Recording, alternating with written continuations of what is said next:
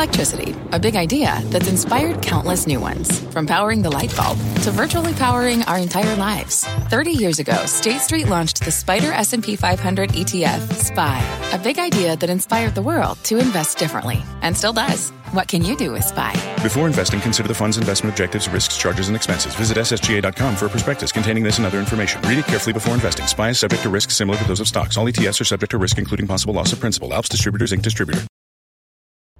I'm Scott Wapner, and you're listening to C N B C's Halftime Report, the podcast, the most profitable hour of the trading day. We record this live weekdays at twelve Eastern. Listen in.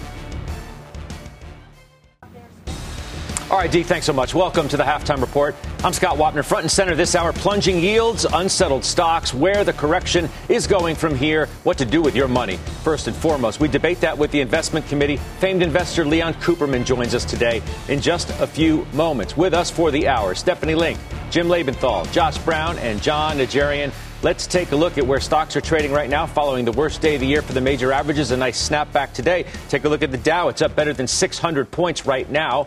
That not quite getting everything back from yesterday, but certainly appears on the way to doing so. That's the highs of the day. The S and P is good for one point five percent. Boy, that ten-year note yield, that is quite a story today. Got as low as one twelve. A nice bounce off of that level as well to yeah. currently sit at one twenty-one.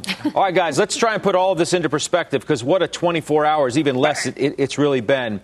You know, Josh Brown, one of the headlines I, I take from today is what this all means for where we may be going from here. Dubravko Lakos comes on our show quite often from J P Morgan, raises his year-end S and P target, right? Raises, not cuts. He raises his target to forty-six hundred from forty-four, said they remain constructive on equities. They see the latest round of growth and slowdown fears both premature and overblown.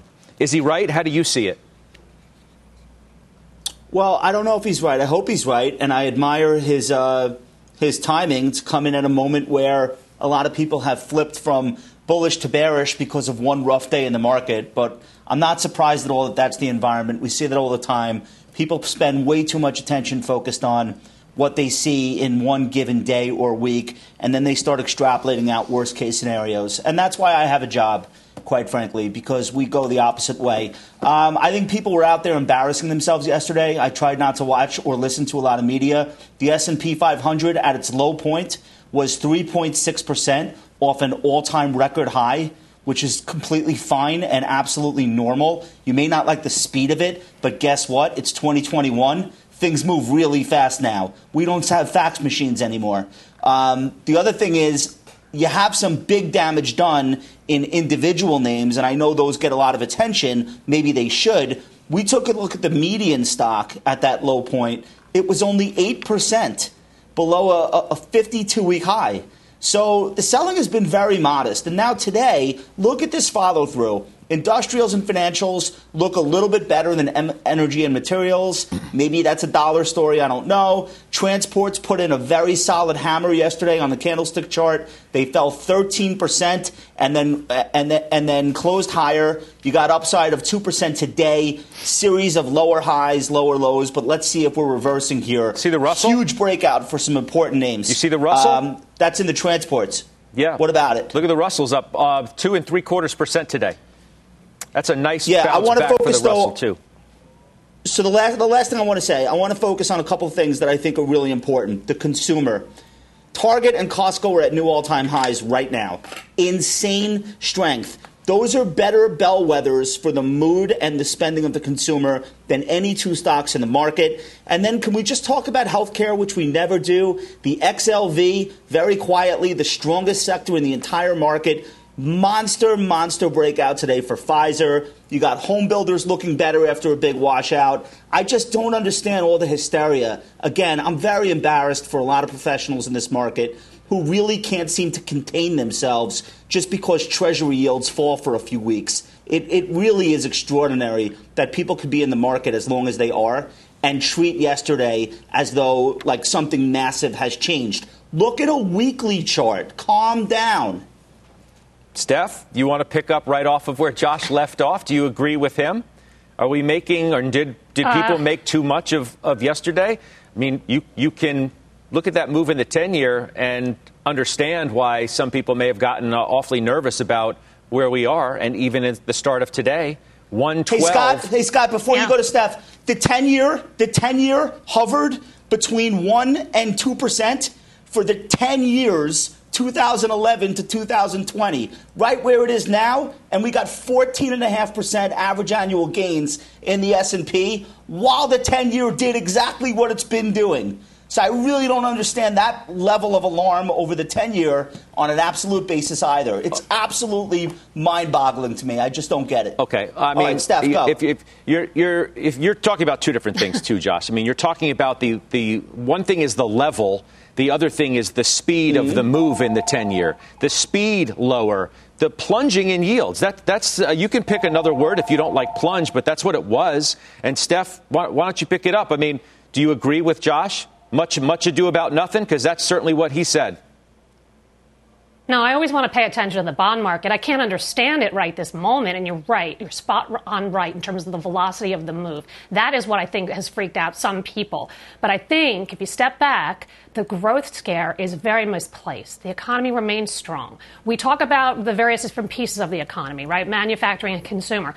Manufacturing. Let's just dig a little deeper other than the I S Ms and P M Is. Let's look at Dover this morning, right? They beat, they raised, they had total revenue growth of thirty-five percent in all segments, across every segment line. They beat on revenues, and it was double-digit growth. Organic growth was thirty percent. These are big, big numbers. And they had thirty percent incremental margins as well, so they're executing. That's not just a special situation story to Dover. That's talking about end markets seeing double-digit growth year over year, but even back to twenty nineteen levels, still very solid report. Even in P P G today, I know we're all focused on the supply chain issues, right? I got it. I understand that piece of it, and I know that's why the stock is down. But total revenue at P P G rose forty-four percent, led by aerospace. They had some supply chain issues on the auto side. Well, that makes sense because we've been hearing about that on the semi side. So those are two big bellwether names in manufacturing that reported great numbers. And let's just let the dust settle in terms of where numbers come out. Dover's numbers are going up. P P G is probably coming down. But the bottom line is the big picture is strong in manufacturing. And then I would just say on the consumer side, we talk all the time about jobs and wages and savings and all that stuff. But retail sales, one point three percent last Friday versus zero point three. That's ex-auto. People are expecting a negative retail sales overall number, negative zero point six. That came in zero point six. Consumer is strong, and the pent-up demand is enormous. And I actually do think that back to school is going to be a home run. Listen to the ex-C E O of Macy's last Friday on C N B C and how bullish he was about back to school. So I think you want to have exposure in discretionary. You want to be buying some of these cyclicals that have fallen ten, fifteen, twenty percent from their highs. And then you don't want to ignore technology, but they've had an enormous run. Value over growth outperformed from January to mid-May, right, by twelve percentage points. That spread has gap, that has narrowed one hundred percent. So now you're trading even. That's fine. It's a diversified market. That's why you want to be diversified. But I would not suggest that the bond market is telling us that we're going to see a recession twelve months down the road. So, Jim Labenthal, um, I think we can – this is like a public service announcement in some respects. Um, I think our viewers, certainly they like to hear what all of you have to say. More importantly, they want to know how you're backing it up with actually what you do. And judging by the moves that all of you have made in the last twenty-four hours tells me that while Josh can be dismissive of the way that some people may have viewed yesterday, he's actually backing that up, his belief that maybe this is a whole lot of nothing, by adding to positions that he already had, which I'll get to in a second. But since Josh already spoke, I'm going to come back to him. I want to go to you, Jim, because you use the weakness in the market to buy more General Motors. You used it to buy more Citigroup, you used it to buy more Marathon, and you used it to buy more Cleveland Cliffs. Tell me. Well, there's a common thread there, and uh, those actions clearly say, I don't believe there is a growth slowdown coming, at least not one that should really measure on the economic statistics. Look, we've all been doing this a long time. I could go through a long list of growth scares that turned out to be nothing. I think I think it's likely, not definite, but likely the Delta variant turns out the same way. You could have said the same thing, a growth scare in the oil patch in two thousand sixteen, the Eurozone potentially breaking up in two thousand sixteen. two thousand eleven. I can go on and on, but the point is this. When the market melts down because of a presumed growth scare, far more often than not, that is a time to buy. I am stepping into that, and you can see that those are cyclical, reopening value trades. I still believe we are very early in an economic expansion, one that is fueled by continual fiscal stimulus and monetary accommodation. And I'm not worried about those things going away, both because it's not going to happen anytime soon and because the economy is gaining strength enough to stand on its own. Scott, that's the fundamental picture. I want to add one technical item here. I had my team take a look at the S and P five hundred. This year alone, ninety-one percent of the stocks in the S and P five hundred, five, excuse me, four hundred fifty-five of them have already gone through a correction. A lot of them far more than a correction. So what you're seeing when people say, oh, we're due for a correction, that's nonsense. It's absolute nonsense. Underneath the index, the individual stocks that make up the stock market index have all corrected. We're not on the precipice of some damaging, heart-rendering uh, correction. At least I don't see it. I see good economic growth. I see great profits. And I see great profit growth. I don't think I'm just whistling Dixie here. I really see the profits coming in, as Steph pointed out, as Josh pointed out, much, much better than expected. Doc, what do you see? Well, Scott, uh, of course, uh, I was focused yesterday both on the T L T and the V I X. The V I X had moved up by seventy percent, Scott, seventy percent like that, um, just in a matter of days. Now, that's, to me, that's a nice trigger. Uh, it doesn't always mean that it's uh, the, the all clear or anything like that. But when you see a move like that in the V I X, that gets me to um, get in there and buy stocks and sell calls, which is what I do. I've been doing for forty years, and it worked like crazy today. Volatility's getting crushed. Stocks are rallying. So when volatility's low, Scott, you always hear me, Pete and myself say, let's buy some calls. Let's buy either protection or let's participate in the market by owning calls, because the cheapest way to get that upside uh, participation and get it in a leveraged way. Well, that was the opposite yesterday. We took advantage of it. Right now, Scott, I think this uh, immunome antibody cocktail um, that people uh, were talking about this morning, certainly, it neutralizes the Delta variant. And that's still in preclinical trials. We know that. But we also know that emergency use um, is a possibility. And anything that would nip this Delta and other variants in the bud, which, you know, we're a lot closer to being able to do that this year than we were, of course, a year ago, right, because we've already got vaccines. So I'm I'm bullish for that reason, Scott. Um, I've got a whole bunch of stocks, some of which I can't talk about because they'll be part of unusual activity. But there is a lot of upside speculation back in the market again. That T L T trade that we talked about last week, there are still people betting, by the way, that those rates go lower still for that ten-year, Scott. Yeah, we'll see. And, um, you know, Josh Brown, we, we started with you. I'm going to circle back to you before we bring in Lee Cooperman. You bought more Live Nation yesterday. You bought more Simon Property. Talk to our viewers. Family, this is what we do. Like, it's not even rare that that would happen. I saw guys selling Simon Property Group. That were, were you selling eight percent in the hole? I was saying to myself, I was trying to picture who's on the other side of this trade. Are you a child? So I understand human nature very well. I understand that post uh, economic recovery and people with the vaccine, they're never going back. You could pass whatever rule you want in any state. We are never reversing this recovery for the people that are vaccinated. For the people that are unvaccinated, I don't know what to tell them. I don't really understand what's going on right there, but I don't think we're going to have reversals in all of these cyclical plays, all of these consumer entertainment and travel plays. I think we can see stock market reversals on bad virus days. I don't think we're going to have fundamental reversals in these companies' businesses. So I added to Live Nation, lowered my average cost, added to Simon Property Group on a huge down day, actually raised my average cost, but I know I'm getting cheap stock there. And I think that that's the way most investors should be looking at really, really ugly days. Historically, it, you don't always get instant gratification, but it should work if you've done your work. Let's bring in our headliner now. Lee Cooperman is the chairman and C E O of the Omega Family Office, joins us once again. Lee, welcome back. It Thank is. Uh, it's good to see you. Uh, good to speak with you once again.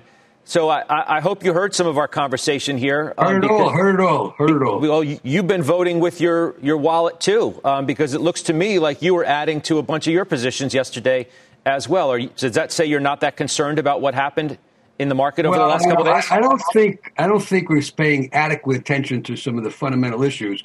But, you know, I, I kind of break my outlook down into a cyclical view and a secular view.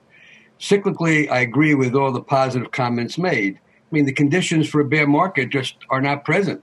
You know, bear markets don't materialize out of immaculate conception. Bear markets come about, number one, because the economy smells an oncoming recession. We came at a recession ended in April twenty twenty, according to the National Bureau of Economic Research, and we're well into an economic recovery. Uh, second cause of bear markets, accelerating and problematic inflation. I have a different view of inflation than Secretary Powell, but the most important thing you can say about inflation, inflation is a friend of common stocks because the corporations incorporate the inflation in their costs into their selling prices, which lifts the nominal level of revenues and earnings. Inflation becomes a problem when the central bank begins to fight inflation because fighting inflation is tantamount to curbing growth. We have a central bank that wants more inflation, and they're convinced that it's going to moderate. Now, the way I look at it, it's going to moderate, but it's going to moderate to a still very high level, well above two percent. You know, sixty-four percent of business costs are labor. For my fifty years in the business world, the only time I've seen wages go down is in a recession. Okay, we don't have a recession. Mm-hmm. You know, I think. Uh, thirdly, um, I'd say that uh, you know the market has been very self-correcting. You know, the old line I've used for many, many years. I always say, I wish I coined it. I didn't. You know, John Templeton. So John Templeton, bull markets are born of pessimism, growing up. Skepticism, mature and optimism, die in euphoria. Certain sectors of the market have been euphoric, uh, but I think the overall market is not euphoric. But, I, you know, so I, I think the market outlook is okay. Well, you and, and, you, and, you were a self-described, fully invested bear not yeah, that, well, long, not that long ago. Well, I'm very concerned about the long term. Yeah, I still feel that way. I'm fully invested. I'm having a very good year, you know, uh, having a good day today. I had a terrible day yesterday. I am reasonably, I'm not fully invested, but reasonably fully invested, not on margin. Um, but you're still could, you're you're still buying stocks, though, so you can't be that bearish, right? You you told us you, you added to your positions in Fiserv, Athene Holding, Bausch Health, Cabot Oil and Gas, Paramount Resources. So that in and of itself is a statement on your belief of where stocks may go, I, certainly the ones you like. Uh, I'm buying, you look, I, I, I'm having a good year because I came into the year overweighted in energy. And I think that basically uh, supply-demand for energy is still going to be relatively tight, with the exception of the U A E, United Arab Emirates, and the uh, Saudis and the Kuwait.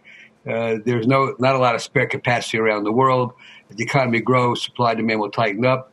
These energy companies have religion. They see what's going on with E S G. Uh, so I think they can be very careful in how they spend. And so, uh, you know, a, a Paramount... Uh, you know, Resources, a Canadian oil and gas, symbol P O U, up in Canada. Uh, the company in another year could be debt-free, uh, selling at uh, less than four times cash flow with, uh, you know, substantial resource base. Same with Tourmaline, which is uh, up in Canada, T O U. So, yeah, I, I find a lot of things to do. Uh, you know, I was a director of one of the greatest corporations in America for twenty years, Automatic Data Processing. Their greatness had nothing to do with me being a director. I was lucky to be a director. When I was a director, we always looked at uh, um, First Data as one of our benchmarks to compare, you know, our valuation and our acceptance and our performance. Well, First Data is now an important part of Fiserv, run by Frank Bisignano, who's a terrific C E O. Fiserv, I could purchase for under twenty times earnings. Today, A D P is close to thirty-five times earnings. PayPal, another comparable, is, I think, sixty-five times earnings.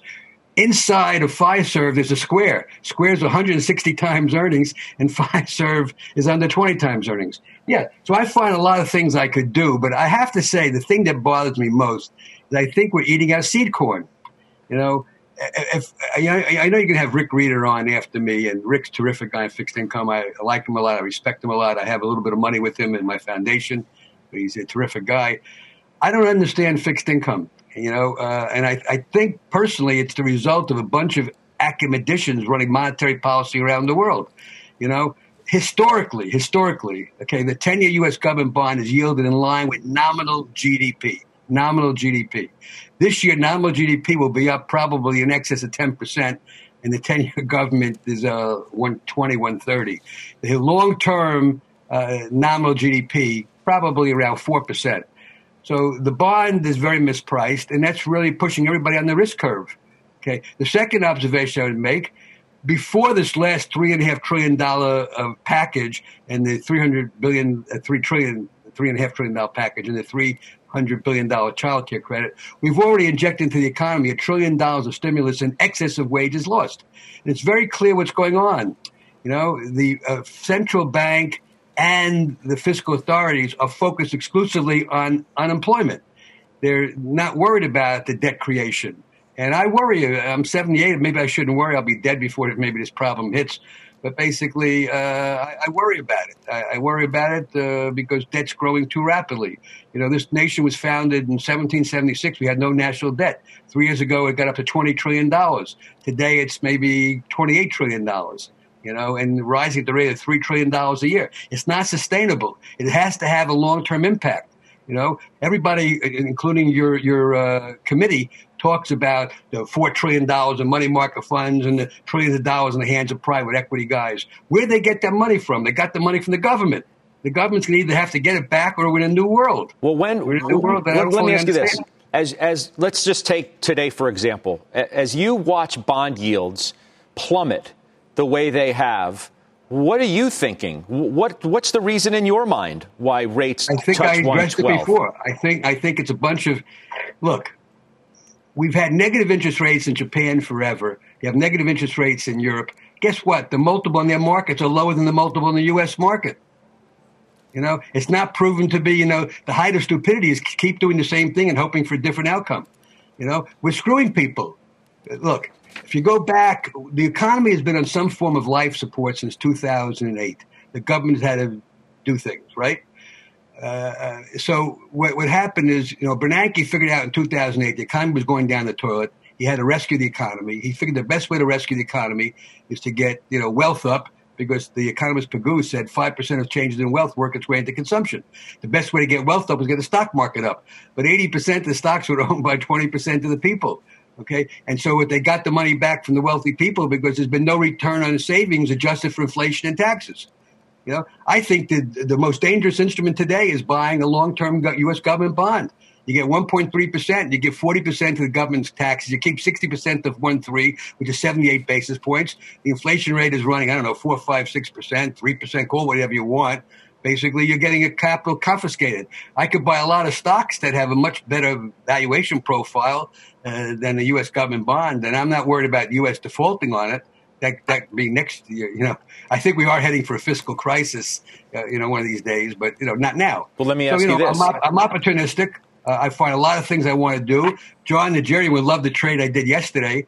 Uh, uh, what I did is I sold a March five thousand S and P call married to a March twenty-eight fifty put for fifty-three dollars.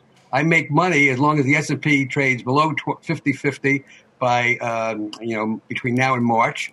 March expiration, and stays above uh, twenty-eight hundred. I don't think we see five thousand or anything near twenty-eight hundred.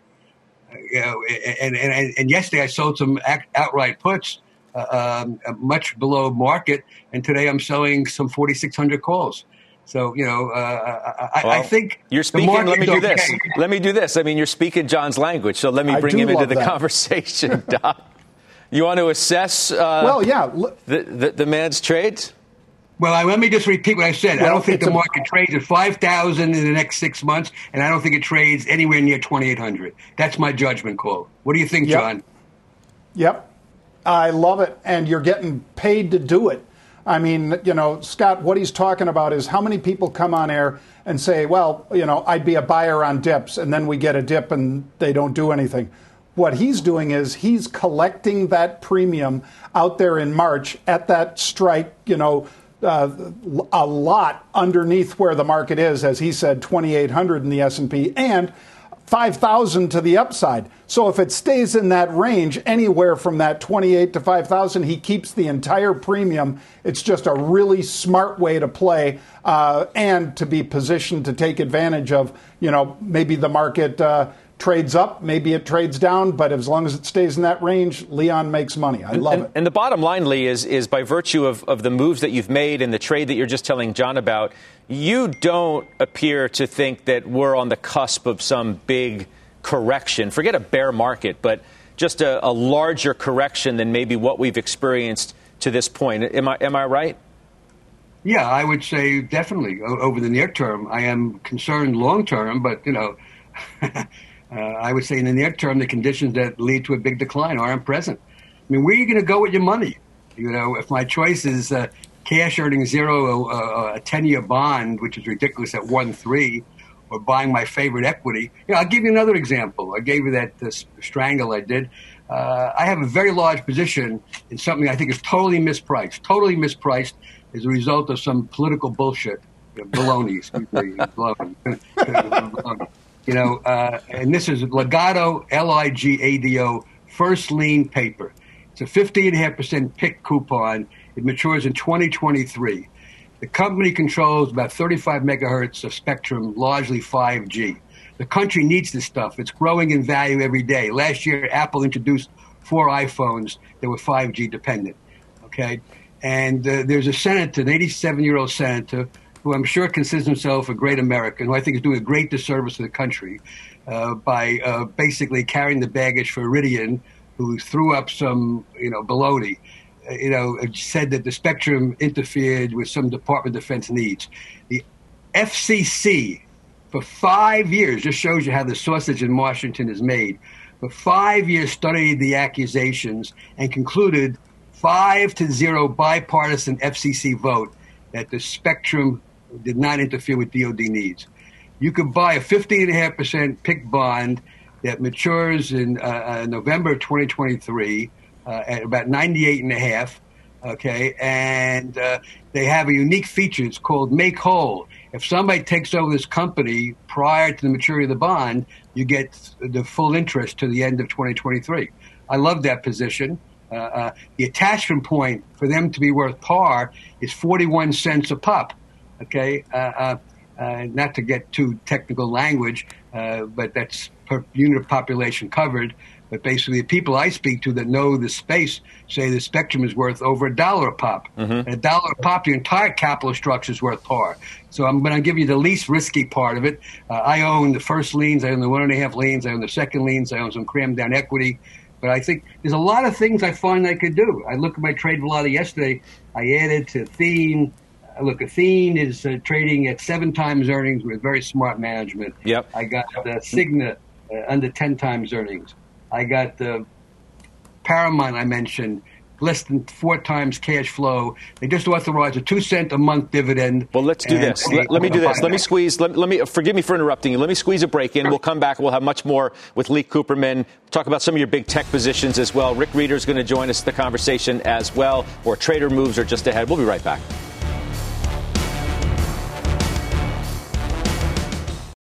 Old Dominion Freight Line was built on keeping promises. With an industry-leading on-time delivery record and low claims rate, we keep promises better than any other L T L freight carrier because we treat every shipment like it's our most important one, which means we do the little things right so that we can keep our promises and you can keep yours too. That's what drives us. To learn how O D can help your business keep its promises, visit O D F L dot com. Old Dominion, helping the world keep promises. B two B selling is tougher than ever, and we feel your pain. If you're struggling to close deals, consider giving LinkedIn Sales Navigator a shot. This sales intelligence platform helps professionals like you engage high-value customers, drive higher revenue, and increase sales performance. Sales Navigator also guides you in targeting the right buyers, highlights key signals such as job changes or which accounts you should prioritize, and uncovers hidden hot prospects so you can find those buyers that are most likely to convert. Fueled by LinkedIn's one billion member platform, Sales Navigator gives you the most up-to-date first-party data, enabling you to unlock conversations with the people that matter. Right now, you can try LinkedIn Sales Navigator and get a sixty-day free trial at linkedin.com slash halftime report. That is linkedin.com slash halftime report for a sixty-day free trial. Let LinkedIn Sales Navigator help you sell like a superstar today. Just go to linkedin.com slash halftime report and get started.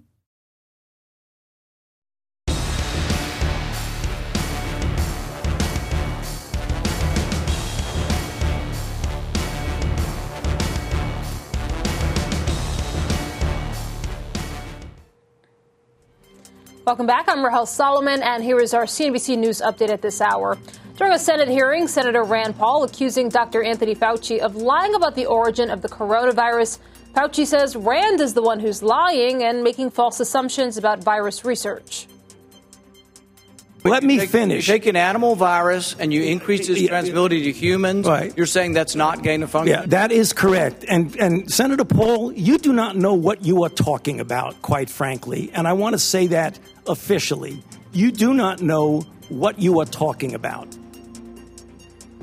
And tonight on the news, medical expert Doctor Ven Gupta on the need for masks and the greater need for more vaccinations. Convicted sex offender and former movie mogul Harvey Weinstein is being extradited to California. He's being moved from a prison in New York to face trial on rape and assault charges involving five women. And we now have video from inside the New Shepard capsule and the four astronauts, including, of course, Amazon's Jeff Bezos, enduring their time in zero gravity above Texas. Pretty cool. Scott, I'll send it back to you. All right. Certainly is, Rahel. Appreciate that very much, Rahel Solomon. All right. We're back with our exclusive interview with Lee Cooperman and our investment committee. Uh, Steph, how about I B M before we get back to Lee? Uh, it's your biggest tech position. What do you think? It, yeah, it was, a, it was a very good quarter, a very strong execution driven by cloud growth. Red Hat grew seventeen percent year over year. Global business services back to pre-pandemic uh, levels at seven point two percent. Their growth uh, year over year. They actually only guided for two to four percent in that segment. So they're really doing a nice job there. Margins hung in there, up thirty basis points uh, year over year, in spite of the fact that they're heavily investing, right? So I liked the free cash flow guide of eleven to thirteen billion. Mid-single digit revenue gr- growth seems sustainable. So I have a stock that's trading at eleven times earnings with a four point six percent yield. You know, that's really lagged. It's only up nineteen percent in the last year. So I think there's more to go. Lee, when was the last time you owned I B M? I'm, I'm sure you did at some point. I think I was short some uh, puts on it uh, recently, actually. I'm not involved currently. I think they have issues in top-line growth. But uh, listen, I, I, I'm, somebody sent me an email yesterday, and I know you get upset when I read things to you, but, uh, you know, it, it, it's the essence of things. This is a guy that had Paul Samuelson uh, in graduate school at M I T. Paul Samuelson, who's deceased, was a Nobel Prize winner. And he said in class, one of the lectures he gave, said if the real interest rates were expected to be negative indefinitely, almost any investment is profitable. For example, at a negative or even zero interest rate, would pay to level the Rocky Mountains to have uh, to save even the small amount of fuel expended by trains and cars that currently must climb steep grades rather than going through the mountain, going around the mountain. And so, you know, there's nothing overvalued in today's interest rate environment except the bond. Well, you know? one of I went the- back and I looked. I went back and I looked. Hey, let me, if I may. In nineteen seventy-two, we went through this nifty fifty excess. In nineteen seventy-two, Avon was not thought to be overvalued at sixty-five times earnings. Eastman Kodak bankrupt, forty-eight times earnings. Kmart bankrupt, thirty-four times earnings. Polaroid bankrupt, ninety times earnings. Sears Roebuck bankrupt, thirty-one times earnings. They were part of the so-called nifty fifty. The ten-year U S government in nineteen seventy-two was six point five percent. When you look at Google, you look at Facebook, you look at Microsoft, you look at Amazon, if you believe the economy is going to grow and interest rates are going to stay where they are, they're not overvalued. And as I made a point with, on your program uh, probably over a year ago, there's three markets out there. There's the FANG market, there's the Robinhood market, and there's the everything else market. I traffic a little bit in the FANG market because I think they're great companies that are really uh, uh, had demand pulled forward by at least five years because of the virus. So my biggest family office position is Google. The people that run that are a hell of a lot smarter than me. They they can keep me covered in technology. I own a very big position in Microsoft. I can say the same thing about them. I own a decent position in Amazon, and I own a little bit of Facebook. I missed that one.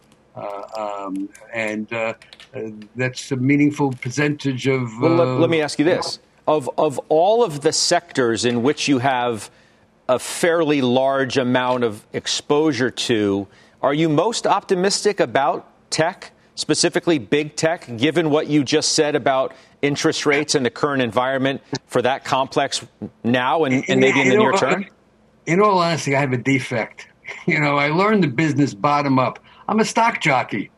I'm a stock jockey. I like what I own. I'm having no trouble finding things that I want to own.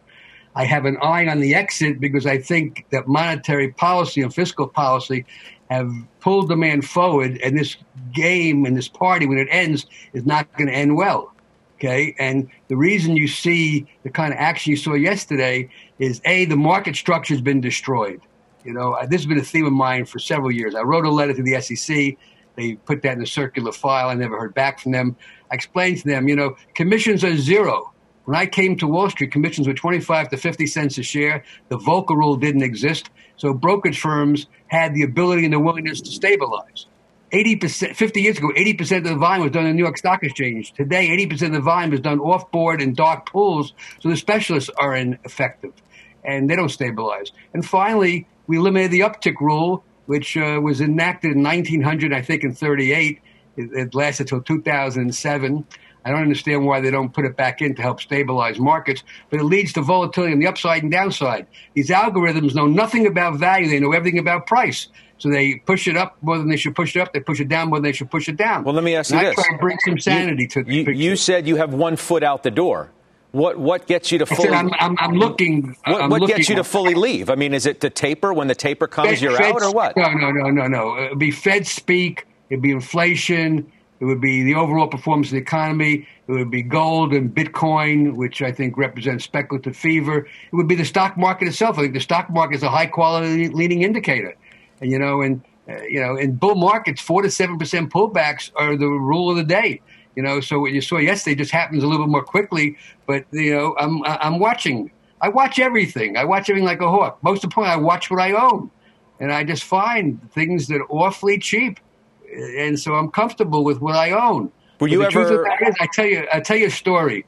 I tell you a story. When I was a student at Columbia Business School, there was a terrific uh, professor by the name of Roger Murray, and he meets one of one of his students was extremely bearish, and the professor had a totally different view.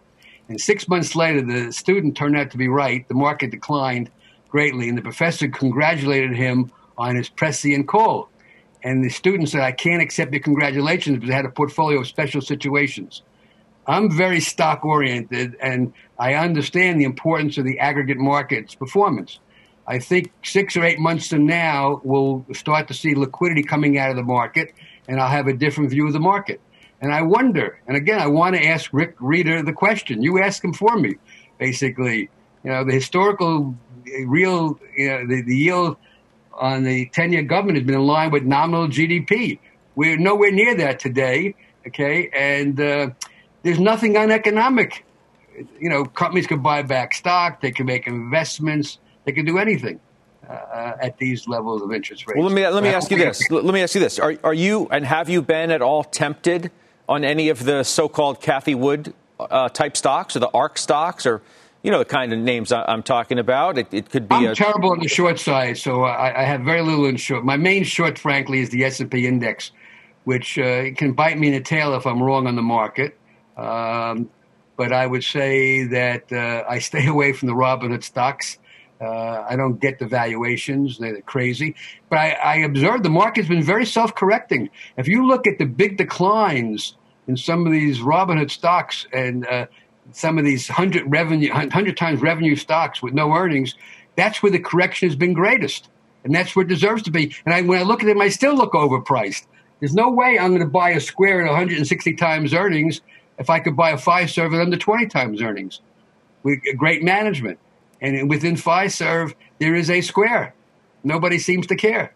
And that's what I'm trying to do, you know. Uh, um, But I, I do have concerns about the long term. We're just printing too much debt in this country, and everybody says the government can't afford to let interest rates to rise. I know the numbers. You got thirty trillion dollars of debt. one hundred basis point increase in rates is three hundred billion dollars of increased debt costs. They can't compromise on a billion or two billion dollars project. Well, so this is going to be a problem. Let's bring in let's bring in Rick Reeder uh, from uh, from BlackRock, of course, managing two point six trillion dollars. So, Rick, uh, uh, welcome back. I hope you heard the conversation. I mean, you you were on not that long ago. You suggested that the rate move at that point was, in your words, overdone. Um, well, it's been on the grill a long time because now it's over crisp, over real crispy today, getting down to one twelve. Uh, you know what? What now? So, uh, Scott, it's a bit it's a bit surreal, and uh, we're in this environment. It's not, and I think I think we said on the show last time that this month you can't fight it. You got to be patient because there are there is a tremendous amount of what is uneconomic buying taking place. the de- the demand that comes in uh, that we've seen come in. If you actually track what happens early in the morning every single day, the last three weeks. Is, the, is is you get the long bond up a point or so, and every day there's Asian buying coming. It's coming from Japan, and then more recently it's coming from non-Japan Asia for a variety of reasons. And then you have the dynamics around the straight liquidity we've talked about on your show. That is just extraordinary. I mean, this changes. Some of it's a, this massive T G A paydown, the Treasury General account paydown. That's over a trillion dollars that has come in and gone directly into checking accounts. So that's part of why we said you got to be a bit patient. And we've actually, as much as I think it's overdone, we have bought some Treasuries. I hate it because these valuations are absurd. These negative, as Lee was saying, these negative real rates are not are are just wrong. I mean, given the level of growth, it makes no sense. There's too much liquidity in the system. The Fed has got too much liquidity coming in. And quite frankly, part of why you're seeing this volatility in the markets where everybody is attributing it to the Delta, the increase in the Delta variant. What happens is when you crowd out, when you create real rates that are so excessive, you crowd people out of those asset classes and everybody moves to one side of the boat. Where's there's value? Where's where are things not overpriced? And the equity market has clearly been that. And so you see the flows that have come into equities, which I think are justified. I agree with Lee. I mean, I think Mark, the stock market, I know I've said a bunch of times, is going is going higher. But you get days like yesterday. I think vol I think volatility is going to be higher because when you when you continue this, what the Fed would describe as a portfolio rebalance channel, and you force, you get this crowding out effect. Everybody moves to one side of the boat, and you create these disruptions in the market, which is much of much of what. You know, all you need is a little bit of lighting the fuse, whether it was Delta variant, uh, whether it's some of the earnings numbers.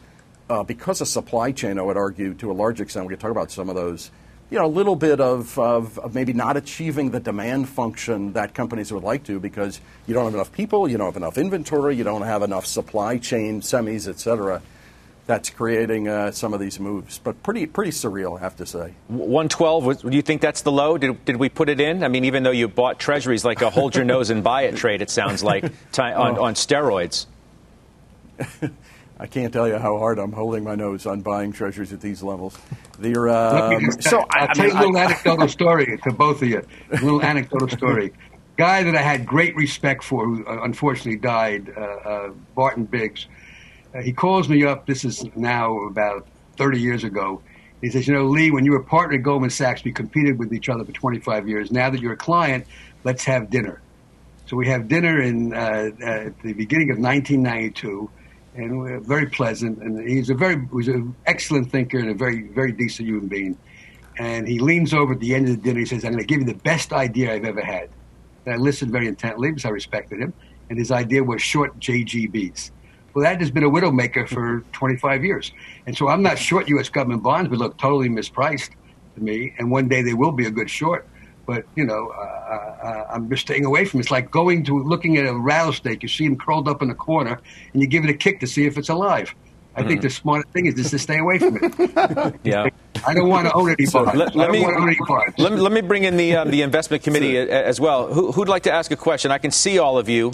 Um, first hand up goes. Really? All right, Doc. Oh. Okay. All right, um, Rick, uh, we noted last week on the show a ton of buying of those T L T calls, which, of course, is uh, price up, yield down. And they've been right, and they bought more short yesterday. Short covering. So, uh, in other words, well, th- he's got a lot of uh, company that might not want to be in that bet on bonds, but basically think that we are likely to see one percent or sub one percent in the ten-year. Uh, in other words, a lot of smart people are doing exactly what Rick Reeder did.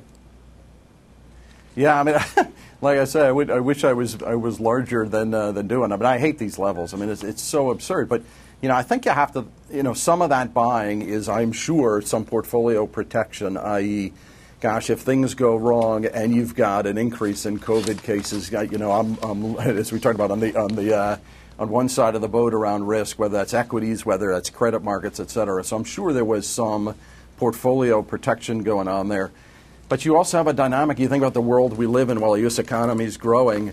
You have a you have a dynamic where China is actually easing, depending on how you do it, you know, through the R R cuts and otherwise, where Japan is going to keep rates down for a long time. We heard from the E C B, no movement. So in a global marketplace, you've got buyers, I would argue to some extent are uneconomic, to some extent are looking at their markets and saying, gosh, my rate of inflation domestically is is is low, and although it's high in the U S, I'm looking at it against my inflation rate, which is de minimis, and I'm going to get some additional yield relative to where my central bank is setting rates today. So there's a bunch of, and I just have to respect it. I mean, the levels are absurd. I mean, there's no mm. fundamental, that, I don't think anybody who's buying treasuries, including whoever bought, it wouldn't be, whoever bought those T L T calls, right. I don't think anybody thinks, gosh, this is great valuation. It's just either uneconomic or or um, or you're trying to protect some portfolio. Hey, Steph, I have a question for you. You know, I, I know how optimistic you are about the economy and how positive you are around the sort of the cyclical side of the market. Why'd you sell Freeport?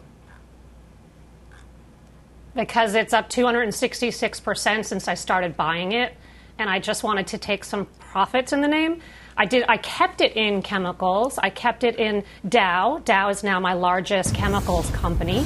That stock has lagged. It's actually down it's about sixteen percent from its highs. It's got a four point eight percent dividend yield. It's a hidden energy play, and I still do like energy. It's got diversified end markets. I think they can earn thirteen billion dollars in peak earnings over time, and it's got a really great management team. I also added to Air Products. You know, I constantly nibble at Air Products whenever it's down. It's down eight percent from its highs.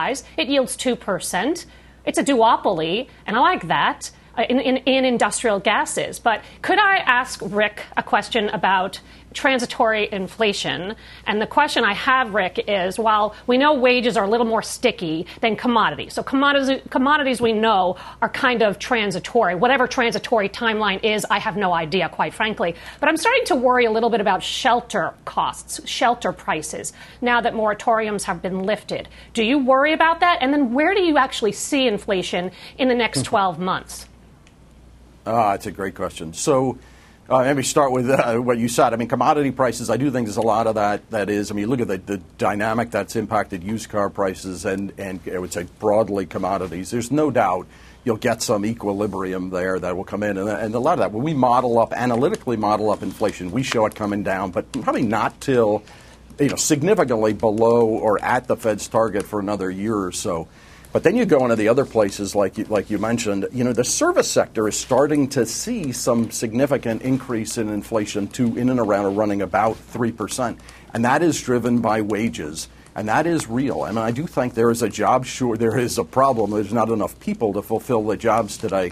And then uh, and so I think that'll be durable. So you'll create a bit more inflation uh, while while much of it is going to come down. And then the, the point you made is shelter is a big deal. This is part of why I think the Fed should start tapering yesterday, is the, uh, I mean, you're, what you're doing is you're creating this excess, and affordability is coming down significantly in shelter, both both rent and home prices, particularly what impacts lower and middle income, is gotten extreme. I mean, by, by the way, some of the areas, the home builders, where people are pricing it in today off of forward earnings, I actually think it's gotten pretty cheap in some of these uh, some of these home builders today, where I think it's gotten overdone. People concerned about you're not going to have enough inventory in the uh, relative to these levels today, and because of where affordability is. So I think it's gotten into market, mm-hmm. maybe a bit overdone on places like home builders. But I think your points are well taken. I think shelter is going to be durable. I think wages are going to be durable. And uh, but you're going to see a lot that's going to come down. So I think we're going to run above two percent for a period of time, and then before you start heading down. But it's good. It's hard to see when shelter's coming down. Rick, it takes years to, to Rick, rebuild. If that I can inventory. Make an observation, uh, uh, uh, Scott, with your permission, and uh, Rick is in a better position to comment on it. One of the accounting conventions pushes corporations' pension plans to buy some of these bonds. Because as I understand right. it, uh, if you have a drawdown in a bond, you don't have to market to market. If you have a drawdown in equities, you have you have to market to market. So there's a, uh, a an accounting fiction that makes you do foolish things, I think. Isn't that correct, Rick? Yeah, I mean, I, yeah, I mean, I think I think the bigger dynamic around it is one of the factors. I would listen to many, but one of the factors that's keeping the long end of the curve well supported is pension funds are now fully funded, or were fully funded. So you have this pro-cyclical dynamic where uh, you know, as long as the equity market stays high, you've got to continue to have this bid for bonds and mo- and. a significant amount of additional fixed income is going to be bought because of that pension funding, the, the closing the funding gap. It's a big deal, and it's part mm-hmm. of why the back end stays, the long end of the yield curve stays stays pretty well contained. It's just one of those other exogenous factors, not necessarily economic, but if you can defease your liability stream, and if you're a company, you could you could count on your top line revenue to run your business as opposed to your earnings as opposed to your pension. Lee, um, we, there's um, more of that will take place. Rick, I appreciate you joining us uh, today. Lee, I'm going to leave it there as well. I want to take a quick break. I want to come back and do unusual activity, get some final trades and all that. Appreciate you once again joining us, Lee Cooperman. It's always good to talk to you. Rick Reeder, I know you'll be back soon as well. We'll be right back after this. What does it mean to be rich? Is it having more stories to share or time to give? Is it being able to keep your loved ones close or travel somewhere far away? At Edward Jones, we believe the key to being rich is knowing what counts. Your dedicated financial advisor will take a comprehensive approach to your financial strategy to help support what truly matters to you. edwardjones.com slash find your rich. Edward Jones, member S I P C. Okay, Doc, unusual. What do you have for us?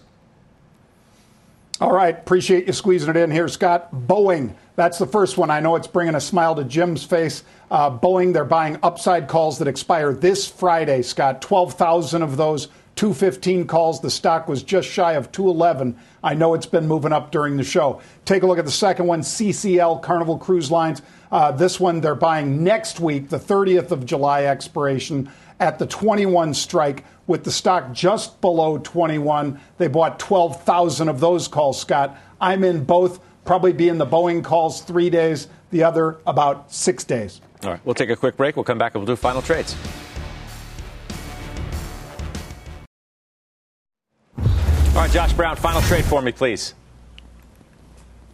Um, congratulations to Invitation Homes, just like me, now over forty and looking extremely handsome at the moment. Love this stock. I think it goes higher. All right, nice day for that. Uh, Stephanie Link. American Express, I think there's upside to credit cards on Friday's earnings report. On banks, on average, reported forty to fifty percent growth last quarter. I expect it to translate well for A X P. Okay, Farmer Jim. Citigroup. You really think the ten-year is going lower from here? I don't. All right, and John Nigerian. Uh, somebody bought one hundred thousand of the Apple one forty-five calls, Scott. Mm-hmm. I joined them, added to my Apple position today. Okay, looking at Apple right now, up nearly three percent. On our way to a big day. Nice Bang. Gain back, up six fifty on the Dow. The exchanges now. You've been listening to C N B C's Halftime Report, the podcast. You can always catch us live weekdays at twelve Eastern, only on C N B C. The spirit of performance defines Acura, and now it's electric. Introducing the all-electric Z D X, Acura's most powerful S U V yet. While what powers their cars may change, the energy that makes Acura never will. Crafted using the same formula that brought them electrified supercars and multiple IMSA championships, the Z D X has track-tested performance that packs an energy all its own. With a premium Bang and Olufsen sound system and up to three hundred thirteen mile range on a single charge, and a Type S variant with an estimated five hundred horsepower, the Z D X is everything they said electric could never be. It was built with the driver in mind, just like Acura's been doing since the beginning. We could talk all day, but the only way to experience this electric performance is to drive it yourself. Unlock the energy and order yours at Acura dot com.